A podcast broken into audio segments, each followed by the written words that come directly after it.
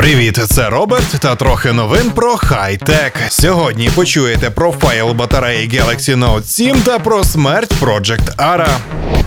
Минулого тижня Samsung оголосила про припинення продажів Galaxy Note 7 через ризик загорання акумуляторів. Південнокорейці відкличуть 2,5 мільйони екземплярів флагмана, реалізованих за перші два тижні. За оцінками експертів, фантастична для мобільної індустрії програма заміни пристроїв буде коштувати компанії близько мільярда доларів, що становить 5% від запланованого річного кеша Samsung. Раніше головний по мобілкам Samsung вже скапітанив, що інцидент з горе акумуляторами матиме несамовиті фінансові наслідки. На думку аналітиків, компанія швидко оговтається від скандалу, і в довгостроковій перспективі все обійдеться. До виявлення цієї проблеми виробник розраховував відвантажити від 12 до 14 мільйонів пристроїв вже в цьому році. Тепер же на продажах може позначитися той факт, що Apple ось ось випустить новий iPhone 7, і Samsung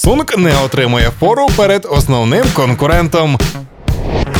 Компанія Google остаточно згорнула амбітний проект під назвою Project Ara, кінцевою метою якого був випуск смартфона, що збирається з окремих модулів. Спочатку планувалося запустити смартфон у продаж у 2015 році, але потім резина затягнулася майже на два роки. Проект анонсували ще в 2013 році, і з тих пір гаджетомани очікували втілення залізки, яку можна зібрати на свій смак. Просто міняйте модулі. Ідея модульного пристрою означає більш довге життя для смартфона, а значить зменшення обсягу електронного сміття. З іншого боку, подібні пристрої складніше виводити на ринок, оскільки замінні модулі дорожчі у виробництві. І хоча сама корпорація добра не буде працювати над смартфоном, вона може продати або віддати ліцензію комусь іншому, який бажає втілити таку ідею у життя, а також поставиться до неї більш серйозно.